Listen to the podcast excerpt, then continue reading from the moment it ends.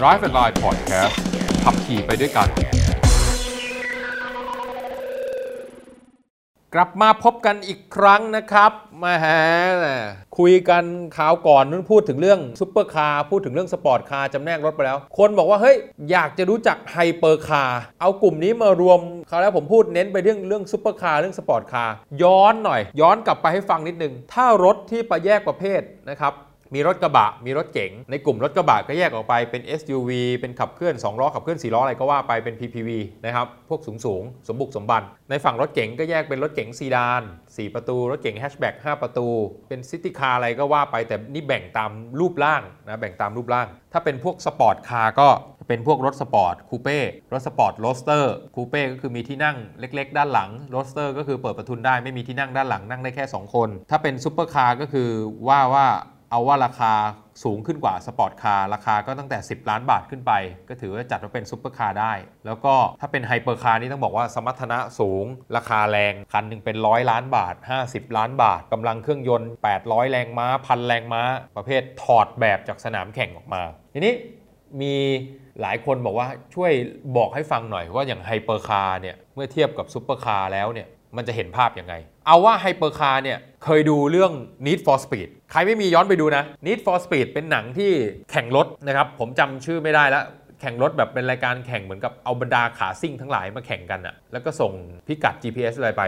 พระเอกเนี่ยติดคุก เพราะว่าน้องชายมีอุบิเหตุรถคว่ำไปแข่งกับเขาน้องชายมีอุบิเหตุรถคว่ำแล้วถูกตำรวจจับได้ ตอนหลังเนี่ยพระเอกออกมา แล้วก็หารถคันหนึ่งไปแข่งกับเขาผลปรากฏว่าเอารถคันนั้นไปจนถึงที่แล้วสุดท้ายก็ไปหารถอีกคันหนึ่งในหนังเรื่องนี้ถ้าจะพูดถึง hypercar ย้อนไปดูมันจะมีรถยี่ห้อ Koenigsegg นะฮะ Koenigsegg KO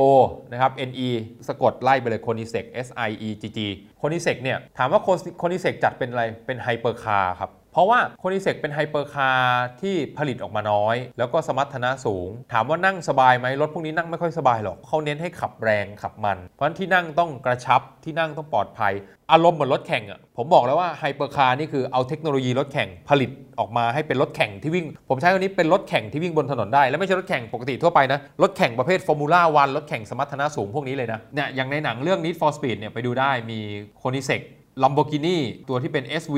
ตัวนี้ต้องบอกว่าถ้าถามผมนะ ผมว่าก็ยังจัดว่าเป็นเป็นซุปเปอร์คาร์แบบแรง ยังไม่ถึงเป็น hypercar ถ้าย้อนไปดู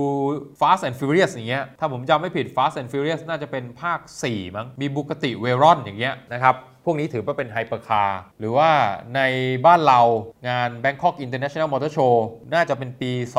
2018 ถ้าผมจำไม่ผิดนะ ปี 2018 หรือ 2019 เนี่ยขออภัย ที่บูธของ McLaren เนี่ยมี McLaren ตัวที่เป็น hypercar มาจอดโชว์ให้ดู คันนั้น 200 ล้านบาท หรือ search หาดูก็ได้ นอกจาก Koenigsegg นอกจากบุกติแล้ว McLaren เองก็มี แล้วก็ยังมียี่ห้อประเภทแบบเราไม่คุ้นหู ผมบอกเลยเราไม่คุ้นหู Pagani อย่างเงี้ยคุณไปดู Pagani Zonda McLaren P1 อย่างเงี้ยคุณลองไปหาดูพวกนี้ถือว่าเป็นไฮเปอร์คาร์หมด ถ้าเอาหนักกว่านั้นอีก ไฮเปอร์คาร์แล้วเคยมีขายในบ้านเรานะคือที่ผมว่ามาทั้งหมดเนี่ยผมยังนึกไม่ออกว่ามีใครเอามาขาย แต่ถ้าบอกว่าเป็นซูเปอร์คาร์แตะไปถึงไฮเปอร์คาร์สำหรับผมเนี่ยนะ บ้านเราเคยมี Spyker ครับSpyker เนี่ยเคยถูกเอามาขายโดยกลุ่มของเอ่อ DAD ยนตรกิจ Spyker ลองนึกเป็นตราใบพัด Spyker เนี่ยเป็นรถสัญชาติเนเธอร์แลนด์ ใครอยากเห็นรถ Spyker คุณต้องไปดูหนังเรื่อง Basic Instinct โด่งดังมากกับฉากที่ Sharon Stone ถูกสอบสวนเรื่องฆาตกรรม แล้วนั่งไขว่ห้างอะเรื่องนั้นแหละมีรถ Spyker นะครับ เคยมีโอกาสได้ไปนั่งในรถ Spyker ด้วย เจ้าของรถอนุญาตให้ผมเข้าไป คันนั้นเนี่ย ตอนนั้นจำหน่ายในเมืองไทยราคาประมาณเป็นสไปเกอร์ C12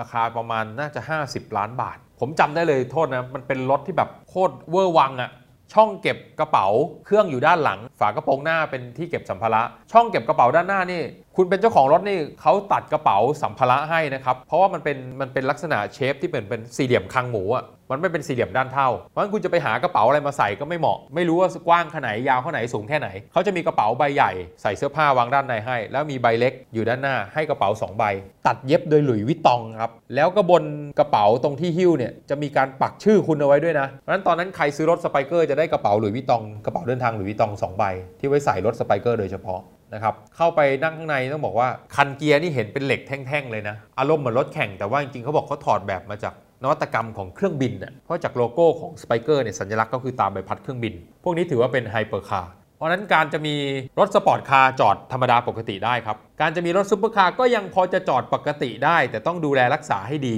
คุมสภาพแวดล้อมดีๆ แต่ถ้าการจะมีไฮเปอร์คาร์เนี่ยต้องมีที่จอดเฉพาะครับ คนบอกว่าผมบอกเวอร์แล้วจริง เพราะอะไรเพราะไฮเปอร์คาร์เนี่ยมันจะไม่คุณจะไปยุ่งวุ่นวายกับคนอื่นไม่ได้เลยนะคือมีที่จอดเฉพาะนี่คือประตูเปิดกว้างกว่ารถชาวบ้านเขา คือเปิดแคบๆ มันลงไม่ได้ เพราะดีไซน์รถส่วนมากไฮเปอร์คาร์จะเป็นแบนๆ เตี้ยๆ กว้างๆ ยาวๆ คิดถึงสมรรถนะรถ balance รถเป็นหลัก เพราะฉะนั้นต้องจอดรถที่จอดรถต้องกว้างกว่าคนอื่นเขา อย่างที่ 2 เลยคือการดูแลรักษา ต้องมีพื้นที่ให้เราได้ก้มเข้าไปเช็ดไปเงยไปดู จริง ๆ แล้วผมส่วนใหญ่ที่ผมเห็นคนเห็นมีคนมีไฮเปอร์คาร์นะเขาจอดในพื้นที่ปิด คืออย่างน้อยเป็นห้องกระจก ส่วนมากเป็นห้องกระจกติดแอร์ ต้องบอกอย่างนี้นะครับ เพราะอะไรเพราะวัสดุหนังคุมอุณหภูมิได้ เพราะนั้นนี่ก็เป็นเรื่องที่ถามมาก็เล่าให้ฟังว่าเออไฮเปอร์คาร์มันจะแตกต่างไงไฮเปอร์คาร์เหรอครับ ขึ้นลงลำบากช่วงล่างแข็ง ทัศนวิสัย มุมมองบางทีต้องปรับปรับมุมมองตัวเองหน่อย มุมมองอาจจะมุมมองได้ไม่โดยรอบบำรุงดูแลรักษาสูง แต่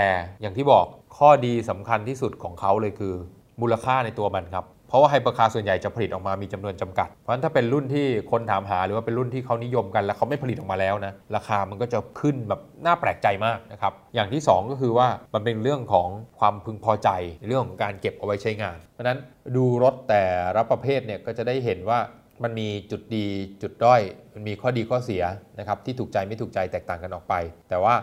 ถ้า เอาไว้ใช้งานในชีวิตประจำวันจริงซุปเปอร์คาร์ยังพอได้ แต่ไฮเปอร์คาร์ไม่ได้นะครับ อันนี้แยกชัดไฮเปอร์คาร์ขับใช้งานในชีวิตประจำวันทุกวันแย่แน่ครับทั้งเรื่องค่าบำรุงดูแลรักษาทั้งเรื่องความคล่องตัวในการใช้งาน แต่ซุปเปอร์คาร์บางรุ่นบางยี่ห้อ เช่น Porsche 911 ยังขับทุกวันได้ซุปเปอร์คาร์อย่าง Bentley Continental GT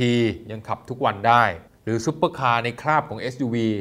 Bentley Bentayga อย่างเงี้ยยังขับในชีวิตประจำวันทุกวันได้นะครับแต่ไฮเปอร์คาร์ยังไงก็ไม่ได้นะอะ จะได้เข้าใจตรงกันนะครับ แล้วลองไปหาย้อนดูอย่างที่ผมบอก เนื่องจากพอดแคสต์มันเป็นภาพทางเสียงนะมันไม่มีภาพขออภัยมันไม่มีภาพมันเป็นเรื่องการเล่าเรื่องทางเสียง แต่ว่าไว้มีโอกาสเดี๋ยวจะไป